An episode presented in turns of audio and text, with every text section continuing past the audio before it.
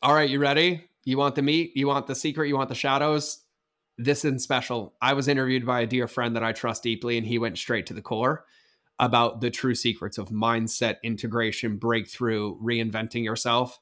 And I literally share step by step how I did it, how I reinvented myself over and over. And literally, it's the reason I opened the Alliance. And so, if you haven't heard about the Alliance or you want to be in the Alliance or you're curious, trust me, it's worth asking. It's less than a cup of coffee a month. Just shoot us an Instagram DM that says Alliance because it's relatable. And we're here to be your teammate in this. So, without further ado, we'll keep this short 30 seconds. This episode's a banger. Enjoy. Let me know if you have any questions, and I'll see you in the show. Are you ready to ethically scale your business?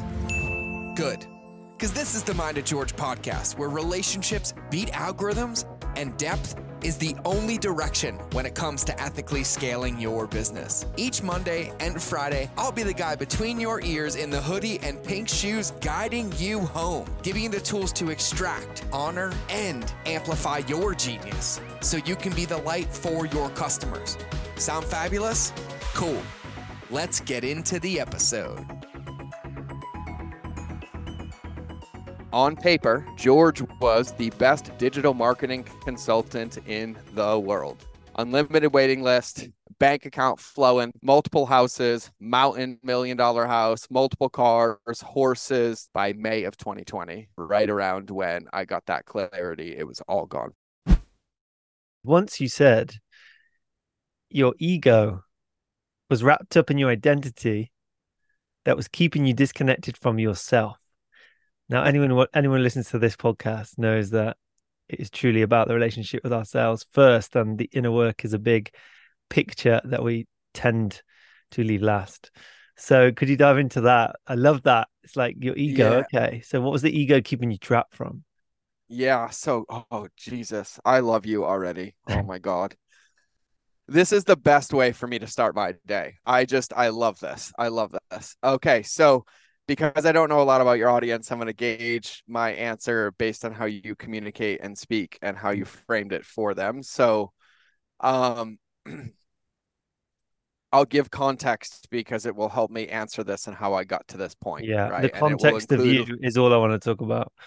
yeah, yeah. So we'll just we'll rip open the backstory to answer that question of like how I found my identity wrapped in my ego and the way it represented itself and how later I realized that they were all these new addictions that I was justifying so I could hide in plain sight and have evidence to use to basically justify disconnected behaviors and through many many many painful and I mean very painful that I now love with all of my heart lessons and a whole lot of being able to sit still hmm. in a chair with no agenda and love every second of it and be okay if it lasted forever. And that is a muscle I still flex today. But it took series of painful moments and and stillness practices of three years. Hmm. And I'm talking the same question on the top of the piece of paper every morning, every lunch, every dinner, every moment I was, every shower, every bath, every hike, every workout, every drive in silence, waiting and waiting and waiting. And in hindsight, I wasn't waiting for clarity. I was waiting for evidence to trust myself enough to know that when I stepped in that direction, I was going to do it from a place of love and not for the wrong reasons. Uh-huh. And so for the first time in my life, I knew that I was doing the work that I wanted to do that was also aligned with being the man I wanted to be. When I started seeing all my friends again, and they're like, How are you? You seem so happy. How are things going? And then I filled them in on the story and they were so mad at me because I didn't tell them or call them or text them when I was in those like darkest and darkest and darkest shadows. And every one of them, I was like, Can I swear on your podcast? Go for it. Okay. Everyone, I'm like, Hey, you selfish motherfuckers, stop for a minute. Why are you making this about you? And they were like, huh? And I was like, you do realize that all the coaching you've all given me over the years, I just put into practice because none of you knew any of that happened, which means I didn't come crawling and running. I didn't come looking for false empathy. I didn't come tell a story so that I could avoid doing the work just because I couldn't sit with the emotions. I literally didn't come looking for the answer on how to fix it. I didn't even come run my new ideas by any of I, of you, so I had to fully trust myself and make some very hard decisions. And then they were like, "Oh shit!" And then like one of my dear friends, like one of the deepest men in my life, soul brother, like numero uno man in my life, Stephanos Sifandos. Mm-hmm. He is one of the greatest men, coaches, consciousness, masculine, feminine, integration, breath, trauma, and my best of best fucking friends. And uh, he is probably the only man that was ever able to safely hold a container for me. And in one of those darkest of darkest moments, which was, and I can tell you the fucking time. could, could you describe how that looked in field, like the safest? Yeah. Oh, yeah, yeah. I'm gonna I'm gonna paint the picture okay. of um where I was in my life Mm-hmm. And then I'll paint the picture of how Steph and I met and then how he created that container based on the whole context of the relationship, if that's okay. Absolutely. Yeah, that will help me. And then that will uh, answer all of these kind of questions that you started with, and I'll put all the pieces together because it's really, really funny how simple it is. Mm. And I, I, I, I, also, I, I would love you to differentiate between silence and stillness because yes. you make a real big like point about silence and because we may get confused between the two. What is you know go for that. Yeah yeah and i i want to dance with you on that one too just so i make sure i unpack it right. So the this is something i both love and hate saying. I love saying it because i know it's a 100% true and I hate saying it because some people in their brain are going to instantly go to, yeah, whatever, he's full of shit. Nope, there's some magic answer. There's some magic button. There's some secret. Mike Tyson says it best. The magic you're looking for is in the work you won't do. Answered, done, right? And so I gave a keynote and I asked everybody in the audience, there were like 500 people. And I was like, everybody put your hand up if you've ever read a fortune cookie and you can remember it right now, right? And like literally 95% of the audience's hands go up, right? And you're like, cool, right? I was like, all right, everybody put your hands down. I was like, how many of you read that fortune cookie over 10 years ago? And right now in this moment, wished you believed it, did it every day, and realized that the life you currently dream about, you would have already had five years ago if you did it. And nervously, the hands start to go up and like 50, 60, 70% of the room's hands go up. I'm like, yeah, me fucking too. Me too. So let me tell you, it is not about knowing, it is only about integration. Mm. And you hmm. will learn more integrating consistently, realizing that being a human being requires constant action because even a state of presence is an activity.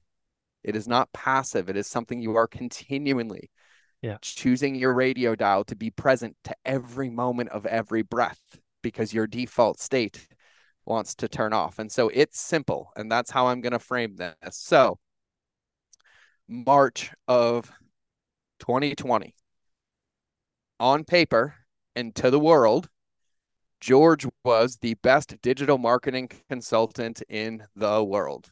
The Midas touch every single business, right? Unlimited waiting list, bank account flowing, right? Multiple houses, mountain million dollar house, multiple cars, horses, like just didn't matter what I tracked. And I was like, ah, and I was 88 pounds heavier than I am right now.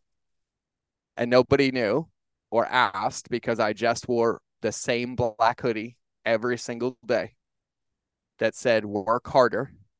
And nobody knew why I wore it. It was from Casey Neistat but I've used environmental triggers and designs to create and hold myself accountable. And that for me meant work harder on being an integrous man. And every time I found a lie, every time I found an old habit, every time I found an old behavior. So it was a 3XL hoodie, but I wore it every day. And it was the only one I had. And I wore it every day as an anchor and a reminder. But I was so unhappy. My marriage was on the rocks, like to the point we weren't speaking. It was horrible.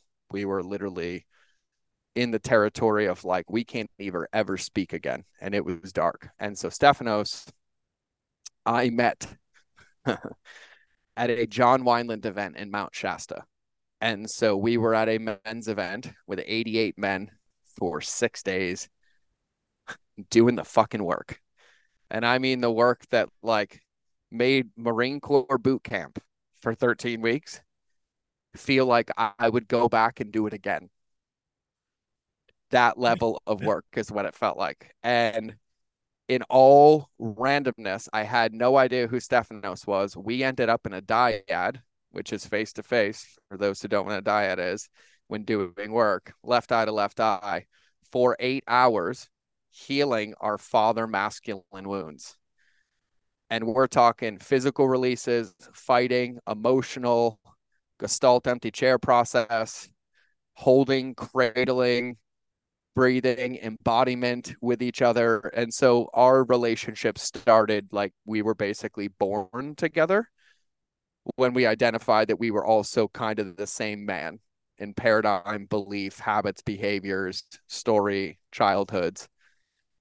The next day at lunch, one of our mutual friends walked up and said, You two didn't know each other, and looked at Steph and said, Steph, that's George, civilized caveman, and George, that's Christine's boyfriend. And I was like, and I'd known his now wife for like Mm-hmm. 10 years. Yeah. And so then instantly, this man, from the moment I met him, he knew me at the deepest level and we became instant friends. And every text, every phone call, every time I saw him, any moment I was leaky, he stopped me, held me accountable, loved me through it, helped me understand it, and then said, uh uh no more. No more, no more back doors. This is it. This is how you have to live. And then created that standard for me to a level that I trusted him with my life inherently. And I've watched him do this with men and women and the way that he dances. He is one of my greatest teachers, friends, clients. We love dance together. And I just, that's how he gets me. And I called him one night because we were on the verge of cops on both sides and like literally not knowing what to do. Snowstorm, Mammoth, California, like horrible. And I was so upset. I walked out of the house in shorts, a t shirt, barefoot in a snowstorm and called Stephanos for 45 minutes walking outside. And for 40 of it, I remember this like it was yesterday yelling, screaming, vomiting like 30 times, snot dripping down my face, like more purging than an ayahuasca experience. That level of emotional distress, like things I didn't feel in Afghanistan or Somalia, like probably the deepest, rudest parts of my anger and sadness because I felt like I was losing everything that I thought I wanted, that I thought I needed because I grew up homeless. And so, atomic family paradigm was me willing to reinvent myself as many millions of times possible to have it without really integrating the work. And so I dumped on Stephanos for 40 minutes and I will never forget this. And at the very end of it, all he said to me was sit with it longer, motherfucker, and hung up. And he is the only man and the only person that I could have heard that from. and my nervous system instantly just surrendered and relaxed. And like I somehow knew what he meant. And so the next day, I put on my hiking shoes and I just started hiking. And I said I was going to hike until I found clarity. So I hiked until I found clarity. And it took like 33, 34 days. And one day I just stopped and sat on a rock. It's going to sound so weird. And it hit me. I need to launch my podcast. And I was like, why did I buy that microphone nine years ago? And in this process, because I was leaving the house every day and creating space for myself, I was releasing my emotions. And my nervous system was able to have honest, safe conversations because I was off gassing and I wasn't being codependent and expecting somebody else to fix my emotions without me realizing in the moment that's what was happening. And so I was kind of creating my own structure and safety. And so in January of 2020, I was literally doing the best I ever was in business. And I mean, to a level I never thought I would achieve. And like, you know, multiple, multiple high six figures. And uh, by May of 2020, right around when I got that clarity, it was all gone. All of it. COVID, uh, supplement company down the tubes in like 45 days because Amazon only. My mastermind was con- comprised of 80% of Amazon businesses. And so a giant mastermind paying multiple thousand dollars a month. And then almost all of them lost their companies because of the COVID restrictions. Warehouses shut down, Amazon, boom, boom, boom. So that's gone. Then all my consulting contracts, no one had a marketing budget. Nobody knew what was going to happen. So that all closed. So we were literally like done. Yeah. How much do you like, think were you shedding from that? And it was a, you probably could have saved it, but it was a shedding that was happening in and out. What literally, I'm going to tell you right now, it's happened twice. It was 100% yeah. a shed. That is the looking back in the correlation of my healing awarenesses and integration points through breath work and my physical body journey and my uh, relationship journey with my wife and with my kids and reparenting myself and my plant medicine pieces mm-hmm. like i i could literally almost at this point put the jigsaw puzzle together and now what it feels like is okay motherfucker uh now that you know no more leaks no back doors and only you get to hold yourself accountable to this with nothing but love and nothing but grace and nothing but humility.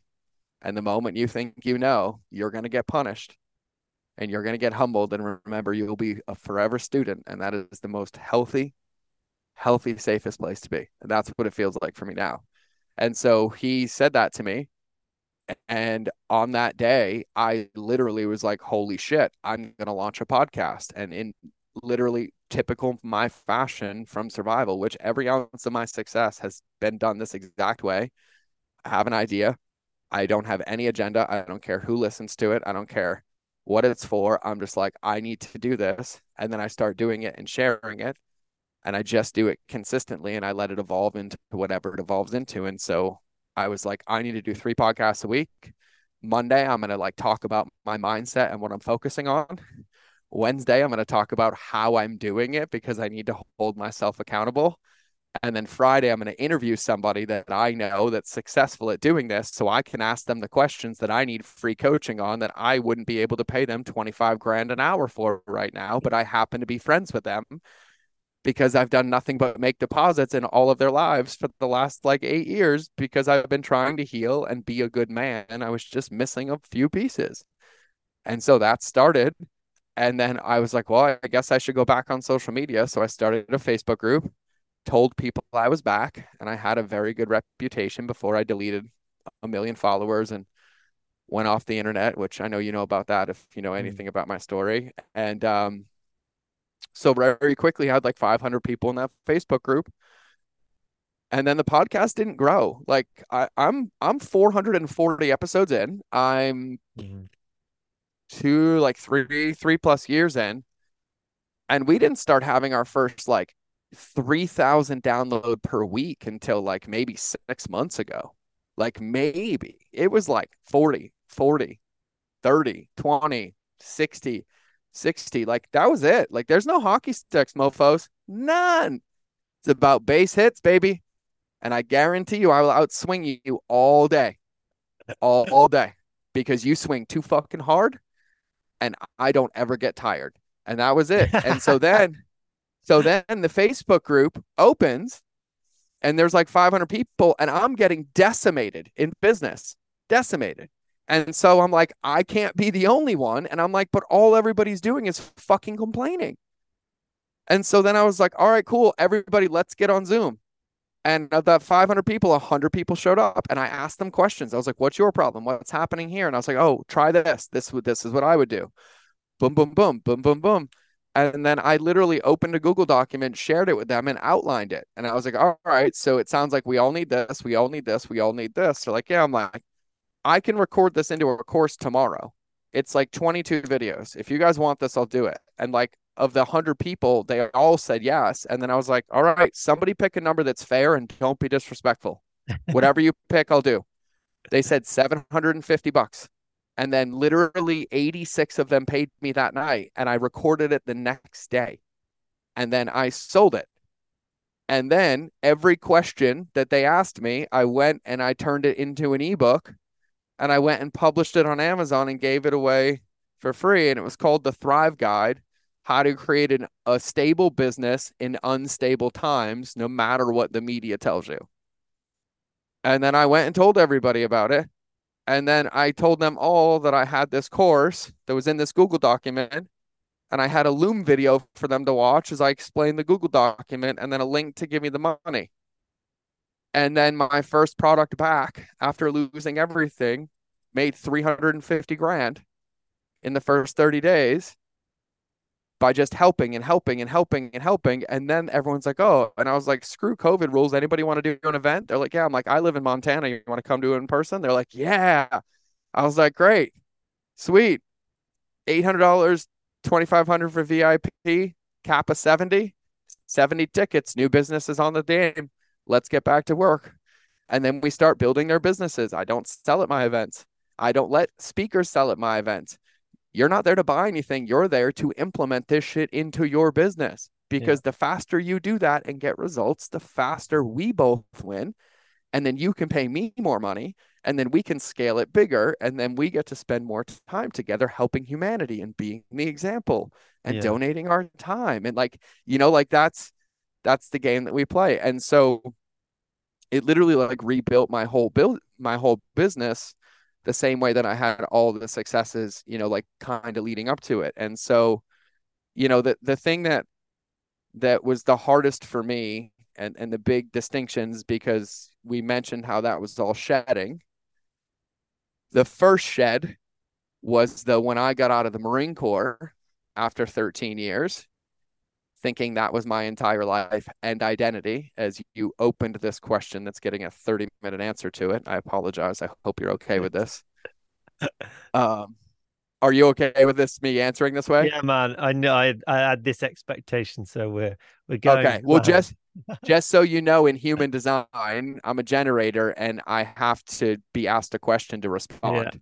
Yeah. And I, I'm feeling into that, and I'm holding back a lot of questions, but it's it's also it's it's it's tuning into what's needed as well right now. So okay, cool, it's good man. No, I was, it's, it's cool. Nice. So with the with the question that you asked me with and how my ego was wrapped into my identity and this dance of not knowing what a shadow and light is and that I was trying to eradicate them instead of understanding that my job is to give them a cup of coffee and tell them to shut the fuck up and get back into their car seat, right? Because they're 18 year old toddlers. That's what my shadows are. That's what all those negative thoughts in my head are. They're just whiny little babies, but they're definitely a part of me, and I can't kick them out of the car. So I just tell them to have a cup of coffee and shut the fuck up. Right? That's really, I think, how I define my life's purpose now. Is just keeping their seatbelts nice and tight. And if one of them grabs my face or rips my ears, yelling too loudly, I just stick a pacifier in their mouth.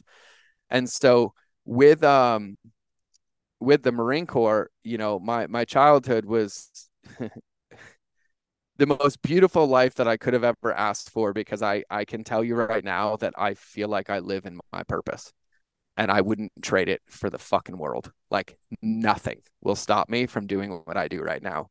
No matter what it looks like, I just love helping people the way that I do. Mm. And it's just integrous integration for people to realize how bright lights they are and that it's all of us helping each other that wins the game, right? Like that's what it's about and so I wouldn't trade it for the world, but uh, I wouldn't wish it on anybody else either. And so, you know, it was it was dark, drug abuse, sexual abuse, uh, physical abuse, um, to the point where I felt safer at 13 to be homeless than I did to be in the home.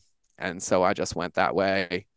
And unfortunately left my brother, who was five years younger behind, who got the brunt end of that stick as well. But I had to survive. And for whatever reason, I don't understand why. And maybe it was all the bullying because I was the only white kid in my class in West Hartford, Connecticut for four years. and so all my bullies were black, and my front teeth were knocked out three times, and my nose was broken twice, and my hair was cut off, and I was tased and stabbed with keys and like things that like were hell. And then I moved into white suburbia because my parents couldn't afford a home. So I moved into my grandmother's home. And then I was bullied by white rich kids.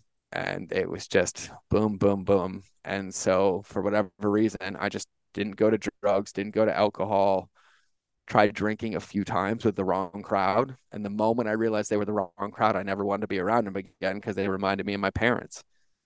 And so then I just went to work at 13. I lied about my age. I got a job, a few jobs, and I just kind of like couch surfed. I convinced like my closest friends that I just loved having sleepovers. And then I did everything I could to make their parents fall in love with me. Everything. Like I would literally clean the house and like pretend like I was invisible. And it got to a point where two lovely, lovely families basically kind of just never asked questions. But after about a year, one of them did. And then that wasn't working. But then the other ones, they became aware, but also never asked and just kind of silently supported me and introduced me to another life of possibility very humbly. And I, I credit them with the reason I'm alive. Um, to the point where I was able to make it. And I was like, get me the fuck out of here. And I was like, I'll join the Marine Corps. And for me, I was like, this is the hardest thing I can do. And I needed to prove to myself that I could do something. And so I did. And so that was my whole life. And so I had to be the best at boot camp, graduated first, had to be the best at Marine combat training, graduated first, had to be the best at my school so I could pick where I went. Great. Got to where I wanted to go. Deployment came up. I'm like, I'll go.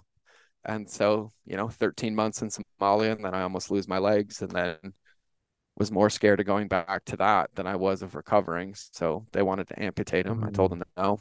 I went through six surgeries and living hell. Opiate addiction was in a wheelchair for 12 months, attempted my life, was 275 pounds at the heaviest. And then the fear of losing my safety net was greater than that addiction. And so I made a full recovery, kept my legs, and then did nine more years in the Marine Corps um, but then had seven traumatic brain injuries and a lot of things happened that weren't good and my body was decimated bleeding on my brain fluid on my brain but i was blessed in afghanistan after losing my dad to cancer and becoming his caregiver after having the child that i had so healing all those wounds and not speaking to my mother for 15 years and showing up at her front door with my now wife uh, because i realized i would never be able to have a wife unless i had a relationship with my mother. And so all these pieces just happening and um, i found paleo and i started eating paleo and doing crossfit in afghanistan and uh, i was bulimic for 15 years because of the sexual abuse and when my hormones regulated i realized i had celiac disease and so when i started eating better i felt better and i didn't want to binge anymore and purge anymore and uh, so i just kind of got addicted to fitness and had to become the best at that. But that led to me wanting to heal bulimia. So I started making a recipe every day and posting it on social media. And so that's how I became an entrepreneur. I was just posting recipes until somebody asked me to make a blog. And I'm like, what's a blog? And I made a blog. And then the Marine Corps was like, hey, we're medically separating you. That means no benefits, no nothing. I'm out the door. And I was like, oh shit and so that was kind of how the game began and um, i accidentally became an entrepreneur because then somebody asked me to make an ebook i did. Made money asked me to make an app i did. Number one in the world asked me to write a cookbook i did. 22 week new york times bestseller. Everyone said social media was broken because of the algorithm so then i built a million followers to prove a point. And i spent my whole life being a man that everybody else said I should be, thinking that that's how I was going to belong and be happy. And so I met Mother Ayahuasca, and she helped a lot to the point where in seven days, after writing one journal prompt and sitting with it for four days, got an answer. That's one sentence, which was to stand with structure in the face of resistance to create possibility which was when my shaman, my dear friend Brad, said to me, Your biggest problem is you're who everybody else wants you to be or who you think they want you to be. And you've never asked yourself who you want to be or why you're here or what's your purpose. And so you can come sit with the medicine when you can answer that question. Hmm. And so when that happened, it instantly hit me. And I was like, I can't be a food blogger anymore. This whole business is my addiction. I'm literally sharing my emotions with the world that aren't the full ones. So I don't have to be intimate with those closest to me, like my family. And all these generational trauma patterns that I claim to be breaking for my kids, I am recreating with a new lens. Holy shit. And so I was like, I have to give it away and everybody told me to sell it. They said I shouldn't do it. I shouldn't do it. No, don't do it. And we were probably six weeks away from bankruptcy. And my wife was like maybe eight weeks away. My wife was like seven months pregnant. And so I had that clarity. And for the first time in my life, I made the first adult decision that said, I'm doing this for me and only me. And I have to do it.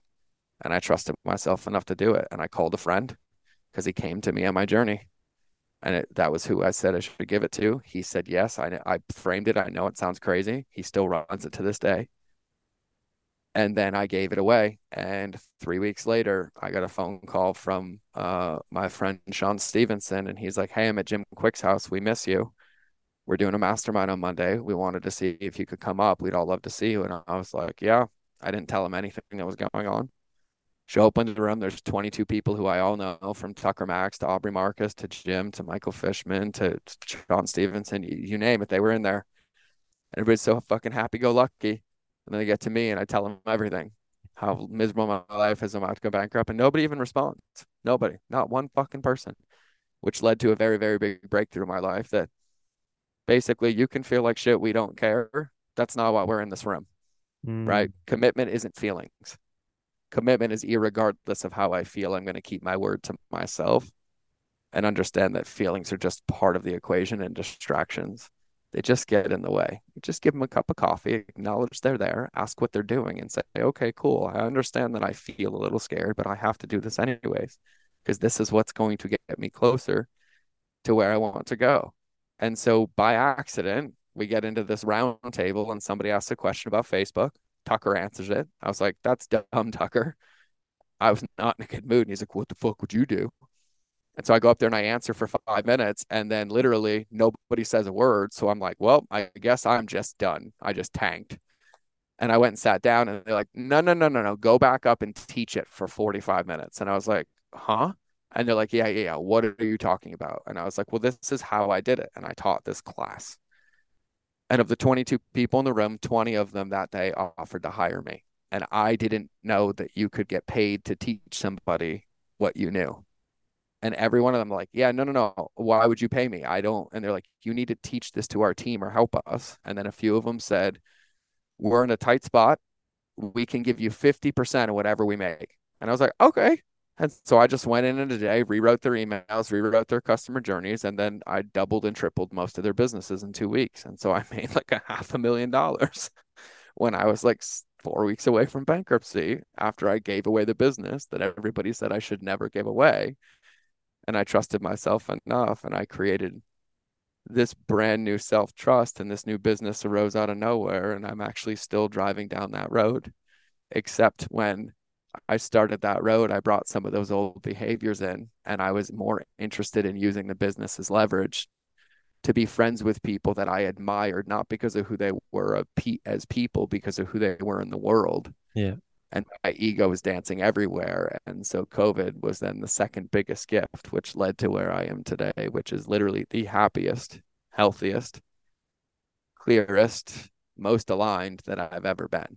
And so for me, uh, about three years ago, I found this audio message in my phone yesterday. And I can tell you the moment where I found the leaks because I was 237 pounds. I'm 170 right now. Um, so for those in kilos, that's like 108 kilos. And now I'm like 73 kilos, something like that. And um, I was sitting there and I just broke down in tears and I opened my phone and I'm a verbal processor and I was been avoiding doing it. I just started talking. And I started talking about how I was feeling, what was happening, and I was like got into it and I was like, holy shit, I've been avoiding nature. go on a hike, put my shoes on, 104 degrees out, which is like my favorite time to train. Just feels like I like the pain a little bit, compression into like that emotional state. And during the hike, I opened it again and I start recording it and I'm talking through my old habits and behaviors. And then I realized when I was walking, like a year prior, I stopped journaling. Like I stopped writing down the things that I was thinking about, these like very, very simple things. And so then literally that day, I whipped out my journal again and I literally just committed to consistency, like literally consistency. And I literally made a model for myself that now I get paid hundreds of thousands of dollars to teach for people to use for their customers, but it was my accountability model to get better. And so I literally wrote down on a piece of paper who I wanted to be in the future and what was one behavior in my mindset, what was one behavior in my state of being, what was one behavior in my body, and then what was one behavior in my business that I could do every day that, regardless of how I felt, mm-hmm. I could look at that piece of paper and say, if my choice today is to not take my life, which I made a commitment I would never do again because I understand my purpose and all my friends that are no longer here and all those Marines that I lost and the ones that gave their life, like, no, no, no. Like, I have children, I have a purpose, I don't care how I feel. Hmm. I'm saying that I don't get to choose to commit slow self suicide by not taking action every day because being a human being is taking action it requires action. It requires us to tune the dial in constantly. And so I wrote it on a piece of paper and I was like, I've set myself to fail my whole life because I put my finish line where I thought everybody wanted it. Here's what I'm going to do. I wrote, I need to work out for an hour a day. Mindset, I need to consume at least 30 minutes of personal development until I find one thing the moment I find one thing, I integrate it and I keep doing that every day until I know it. And then I pick the next one. My my uh my body was the movement. Uh my state of being was future self journaling. I would pick three words to describe the man I wanted to be that day and then write down one way to give it to my family, one way to give it to my team, and one way to give it to my customers. And then in the business, it was the one needle mover, which was the podcast. And so then I made a floor and a ceiling and I called it the wedge of expectations. So the ceiling is on my dream day when I feel great. I'm clear on my vision. I know who I am as a man. Like, what am I going to do? And I'm like, I'm going to work out for an hour a day. Right. And on my mindset, it was like hitting the bar. Right. And in my, um, in my state of being, it was hitting that bar as well. And then in the business, I would do over and over, right? So, like in the business, it was like I'll record three podcasts a day, right? Because I'm like on a good day, I can hit three because I'm in flow. Let's go, right? And so that's my ceiling. The reason I lost my whole life is because I only ever set the ceiling. And so then if something happened in my day and I was upset or emotional, I didn't feel like I could go to the gym for an hour because the drive there felt impossible. I was crying too much. I was upset, right? Or I was so upset emotionally, the thought of being on a video podcast like literally gave me panic attacks, right? Even as like known in the world as like one of the best customer journey guys or the best email marketing guys or the best guy to help you scale your business, right? The demons and darkness is there. And so then the second question I ask myself is on my worst day, when everything is against me, but I realize that I have to make a choice to live. What's the minimum I can commit to? Mm-hmm. And so the minimum I could commit to for the first 90 days was just driving my car to the gym parking lot by 7 a.m. every day with the goal to be five. And I just had to stay there for 20 minutes. That then later turned into a minimum of a 20 minute walk outside, regardless of weather, right? with my mindset, mm. it started with the personal development. But if I literally couldn't consume, it was a meditation practice and it was a one minute meditation. Mm-hmm. And so I had a literally ceiling and a floor. And so then the commitment that I made to myself is that, regardless of how I feel, those behaviors are done first during the day before I do anything else. And if at any point in my day something goes wrong, I need to make sure I've done those because if I haven't, I promise you the answer I'm looking for is most likely in one of those behaviors. And I use that to hold myself accountable consistently. And now, because of that shedding that happened two and a half years ago in the business and in my physical body and the emotional release of coming into alignment and integrity everywhere at 40 years old i am literally the happiest the healthiest clearest like nothing feels easier than living to me right now Beautiful. and i will tell you that the storms outside are the strongest that they have ever been like multiple seven figure strongest in loss and in restructuring an entire company, our entire model, all our entire delivery mechanisms in the last three months, entire team, realigning life, multiple exits out of companies that I was in and they weren't good. And like, I've never been happier. I literally just feel like, thank you for all the space. And I just get to create every day. And it's just this cool place. So I found the leak and the leak was leaky so I got to the point of like, oh, well, I know I journaled every day. And then I, my ego convinced myself I didn't need a journal anymore. Well, I facilitate breath work. So, I mean, I don't really have to do it every day, do I? Like I'm teaching it, right? Like, hey, I know I teach all these principles, right? And I'm doing them, but I'm like, I kind of like how I look. I'm okay with it, right? And I just started creating all these microscopic back doors, but because on paper, I was so successful, I also only surrounded myself with people that wouldn't hold me accountable, that wouldn't sharpen my, blade, that wouldn't literally be like, hey, uh uh-uh. uh, or just whose mere presence would hold me to a higher standard out of my respect for them, hmm. knowing, right? Because most of it wasn't conscious. Like, I really always wanted to look and feel like I do now, but the triggers got sneaky, right? And then yeah. some of the behaviors that were good just became habits instead of things that I was actually embodying, right? It's really easy to close my eyes and do breath work for five minutes and be like, all right, four minutes, three minutes, two minutes, you're right. And then it's really not yeah. easy sometimes to um have that feel minute, four minutes or five minutes feel like an eternity. Yeah. Right. The one the and, one word that, that sticks out is is embodiment. It's like mm-hmm. that journey to embodying how you know, knowing, do, knowing, doing, being, and like being. Yeah, I, I we we say being, doing, having. After you, okay. Yeah, yeah, yeah. Yeah, the, yeah. yeah we we say be, do, have, and uh, yeah, and that you know, like, and here's what it. I got punished on some plant medicine journeys when I went back there, and the message I received was, "Oh, you think you're missing some magic answer in a magic box? Uh uh you took the red pill. There is nothing left for you except integration and integrity every day. And every lesson that you have left to learn and every book that you have not found is only going to come from you doing that. Oh, and by the way, and any questions that you ever get will only ever be able to be answered by yourself. Mm-hmm. Like, and so then I'm like, oh, okay, got it. I, right? I think you touched upon one of the biggest things for me around integration and change, which is having people around you that you can trust.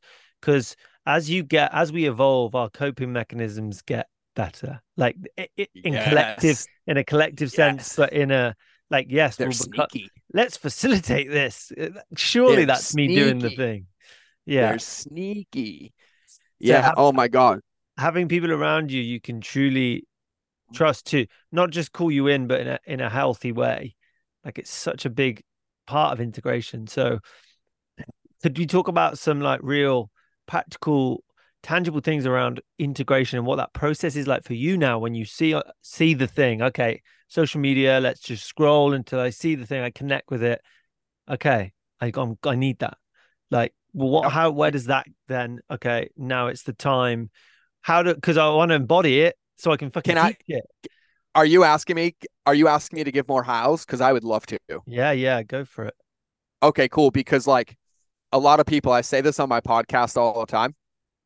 I'm like, if you ask me how, I'm gonna fly across the country and kick you in the shins, right? And there's like a rule at my event. If you ask me how, I'm gonna fine you, right? But it's not really because you're asking me how. It's because of when you're asking me how and you're asking me how to tell you how to put a brick in your vision that only you can put in. And the only reason is because you're missing the what and the why. So a lot of people ask for how when they only have the what or how or why and how, and you need the what and the why. And so mm. for everybody listening to this, based on how you framed questions for me, based on how you've communicated, based on how you pre-framed the first question, the level of awarenesses that everybody has on this podcast that listens based on you in sharing my story has an understanding of what we're talking about and the power and magic of integration how it's the only secret and why it matters because with all the evidence and story I shared, I had everything that everybody is convinced that they wanted. And I was the most unhappy, unaligned, and it felt impossible to keep. Right. And so everybody has that. So then when I give the how, you'll also recognize that when you get to those places, the only how is you have 80%.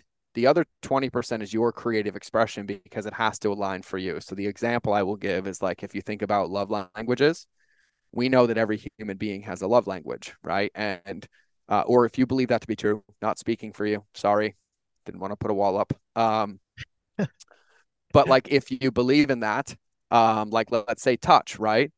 But just because both of our significant others like touch, if you ask me how I touch my wife to fill her bucket, and I tell you, but your wife doesn't like it, it is not going to help you or her and it's going to create a wound not something of benefit right?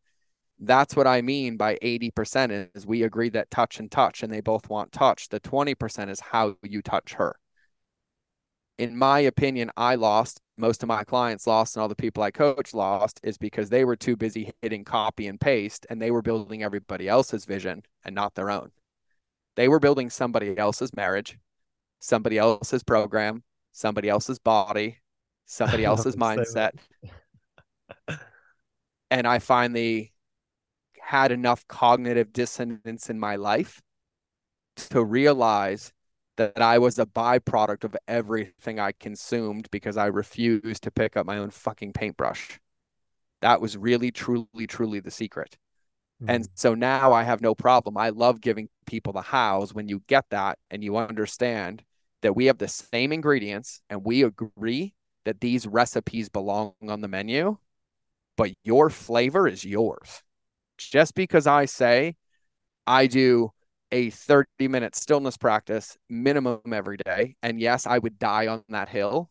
If you don't have that belief, then don't do it. Mm-hmm. But when you objected to it, what's the one that popped into your brain? do that one. That's what I mean. Right? Like it's just a, and the example I'll give people is both in things that you learn and feedback that people give you. Think about all the music that people listen to. Do you intentionally remember every single lyric? No. Hmm. Then why the fuck do you try to memorize every piece of negative feedback people give you or copy and paste identically every lyric that I give you? Don't. You're not supposed to. But if it inspires you, or if you like it, or if it triggers another one that you like better, then you've won the game. That's the whole point. And so just remember that when it comes to the how. So for me, the easy way that I do this, and this applies to any single human being, it doesn't matter if you are an entrepreneur, if you work for an entrepreneur, if you work in a company, if you're unemployed, I don't give a shit. Doesn't matter. I believe in the state of the world.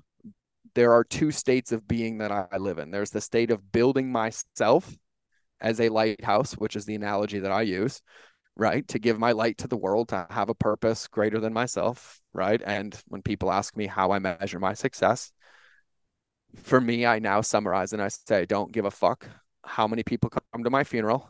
I don't care how many people post about me online. All I care about is how many people silently show up to support my family when I'm no longer here without them knowing. That's it. That's how I measure my day when I put my head on the pillow. Did I make enough deposits in enough people at a deep enough level with no agenda to make sure that if tomorrow I got hit by a car, that no matter where they are what's going on that an army of people would assemble and get their asses to Montana and my family would never have to make a decision for the rest of their life. That's how I measure my success. And so I believe that we all have a purpose as a human to build ourselves, to be aware of ourselves. And as Sadhguru said in an interview with Mike Tyson, which by the way is one of my favorite fucking interviews in the world, Mike Tyson and Sadhguru interviewing each other. It's on YouTube. Everybody go watch it. Okay. Um, that's a requirement. That's why you heard it. That's why the universe has you listening to this right now. It's not an accident. Um, but he talks about Sadhguru says that we get this vehicle, right? Our bodies are our vehicles for our soul. We're issued this vehicle, but we never take the time to open and read the owner's manual. And then when something breaks or something happens, instead of opening the owner's manual, we go ask somebody else who drives a different car, what's wrong with our check engine light? Right. That's basically the premise. Right. And so for me, I'm like, even if you work in a company, you have an identity outside of that company. And that's who do you want to be? Right. So that's part one for me. And then part two is then taking that person and applying it to whatever bucket you want to apply it to, right? For me, that's my business. For somebody else, it might be just their job function or role. So that's where I wrote out that wedge of expectation. So under my mindset, I, I have three behaviors I do every day for me. Under my body, I focus on my sleep, nutrition, my diet to make sure I hit my goals. And then with my state of being, I do a lot of consciousness, mindset, personal development thing. There's three things. And then in my business, I have three very clear income generating, um, impact generating, like record the podcast, right? You know, uh, fill the event, rewrite curriculum, work on this, right? Like very clear things. And for each behavior, I have the ceiling and the floor. And with the ceiling and the floor, I know on my best day, like what my goal isn't minimum every day because it says that if I do these every day, I'm going to be that man I said I wanted to be in six months or a year. And I'm going to have that business I want because these are all tangible, measurable things. And so that goes into place. And that's my bare minimum every day. I just have to hit the floor in each one of those every day. But if I hit them all, then in the business, I have a whole big pool of things to choose from to focus my time and energy on. So then I created a model called the SOS model.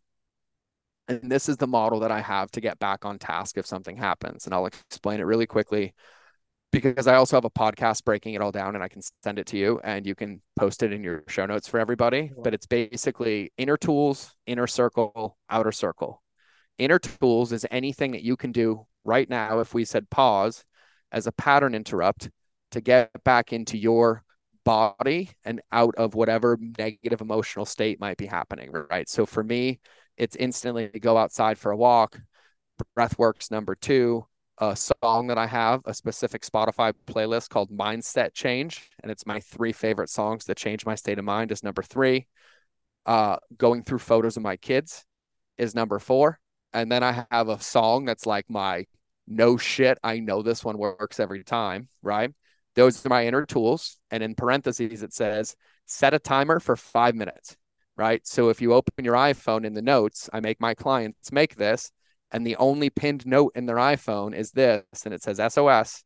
And then they screenshot it and make it the background of their phone. And so that's what the top section is one through five. Then inner circle is nine people who hold you accountable to your potential, but don't believe your story. That you pre brief when you make this and you say, if I ever send you this word, I'm going to text you or call you, and I need you to be radically honest with me. And then you have the outer circle, outer tools, which are these are resources that we forget about that we have when we're in a heightened emotional state. And so then if you're ever in your day and you find yourself in a self-sabotaging behavior or in the death scroll and you catch it, you immediately go to the SOS and there's no thinking involved and those nine people you also pin in the top nine of your messages on your iphone. So the 200 de- times a day you look at your messages it's environmentally anchored in this reason that you created that brief with them and told them who you wanted to be. And if you apply any specific clarity from any breath work any goal any workout plan any mindset goal you have into a model like that i promise you it's just a matter of a when and not if Incredible. I somewhat didn't pay attention to what your integration process looked like because I was still impacted by the way you framed that in the first place. And I know we got to wrap up here. Yeah. Um, well, yeah. So, so, so basically, with that, I'll just I, I can I can talk about the integration process, right? No, so no, for no, me, It, it was kind of like I was so focused on the what and the why being the 80%, and the 20 is essentially me knowing what I need to fucking do, which is the same is going yep. back to the quote of Mike Tyson saying, "You know what you need, but just do that fucking thing." Yep. Everyone knows yep. how to integrate, but it's like tuning back into this, and that's what we so, don't do. So I have one other thing to share that I can share in sixty seconds that will summarize my integration. When I gave away that company, I also on ayahuasca had the clarity that the reason I was stuck is because I was building everybody else's businesses because all I was do everybody else's visions because all I was doing was consuming. So when you consume, you're building my vision. When you mm. create, you're building your own. So when I gave away that company, the gap in between is I didn't consume any content for three years. Three years and all I did was create. So every time I had a shitty emotion or a shitty feeling and I wanted to hide, I couldn't. So I went live on Facebook and I talked about it. I went live on Instagram and I talked about it. I recorded a video about it. And everyone's like, How did you get all these clients? Where did all these people come from? And so I was like, Well, instead of consuming, I created. So the moment I get clarity, I immediately am like, That's all I need. It's just one bite at a time. And that's how I do it. Beautiful, man. Thank you, brother. Appreciate you jumping on here. Yeah, and listen, man. If you listen, I love this. I know I talked the whole time, but if you ever want to do a part two or a part three or a longer one, like let's, I'm totally let's down. book it in. We'll, we'll do it. Okay, just yeah. um, just email, just email right. Ashley, and then uh, yeah, should we tell everybody where they should find me, or do you do that in the intro? I'll outro? do that. I'll do it. Don't worry, man. Cool. Um, Sweet. appreciate you. Appreciate your time. Appreciate what you're building and how you're moving. The last couple of years have clearly been uh yeah big process but it's uh this, this year yeah this year i i know my next call is fine i have a minute but this year is the year that the the universe and my work reminded me that i've been teaching everybody the bible. And this is the year that i have to integrate my own bible page by page.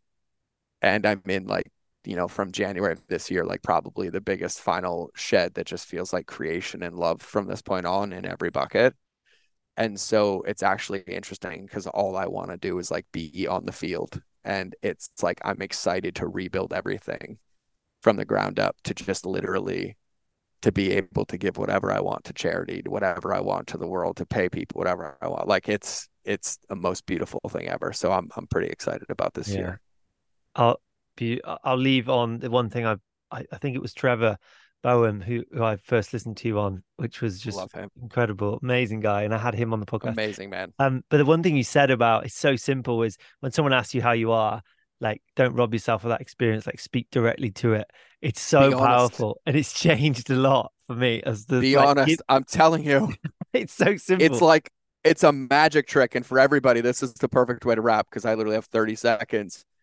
This is an easy thing if somebody asks you how you are, instead of saying good, be honest and be like, you know, I spilled my coffee, traffic sucked, and I had a lot of negative thoughts, but it's nice to see you. Or if you see somebody ask you, be like, wait, no, how are you really? I'm telling you, it's like a magic trick. It will change the game for you. I do it everywhere, all the time. It's like literally a freedom slip to presence. It's just boom, yeah. game on. So everybody do it. Remember that relationships will always beat algorithms, and you will either see me in the next episode or you will hear me in your earballs. But either way, we're out.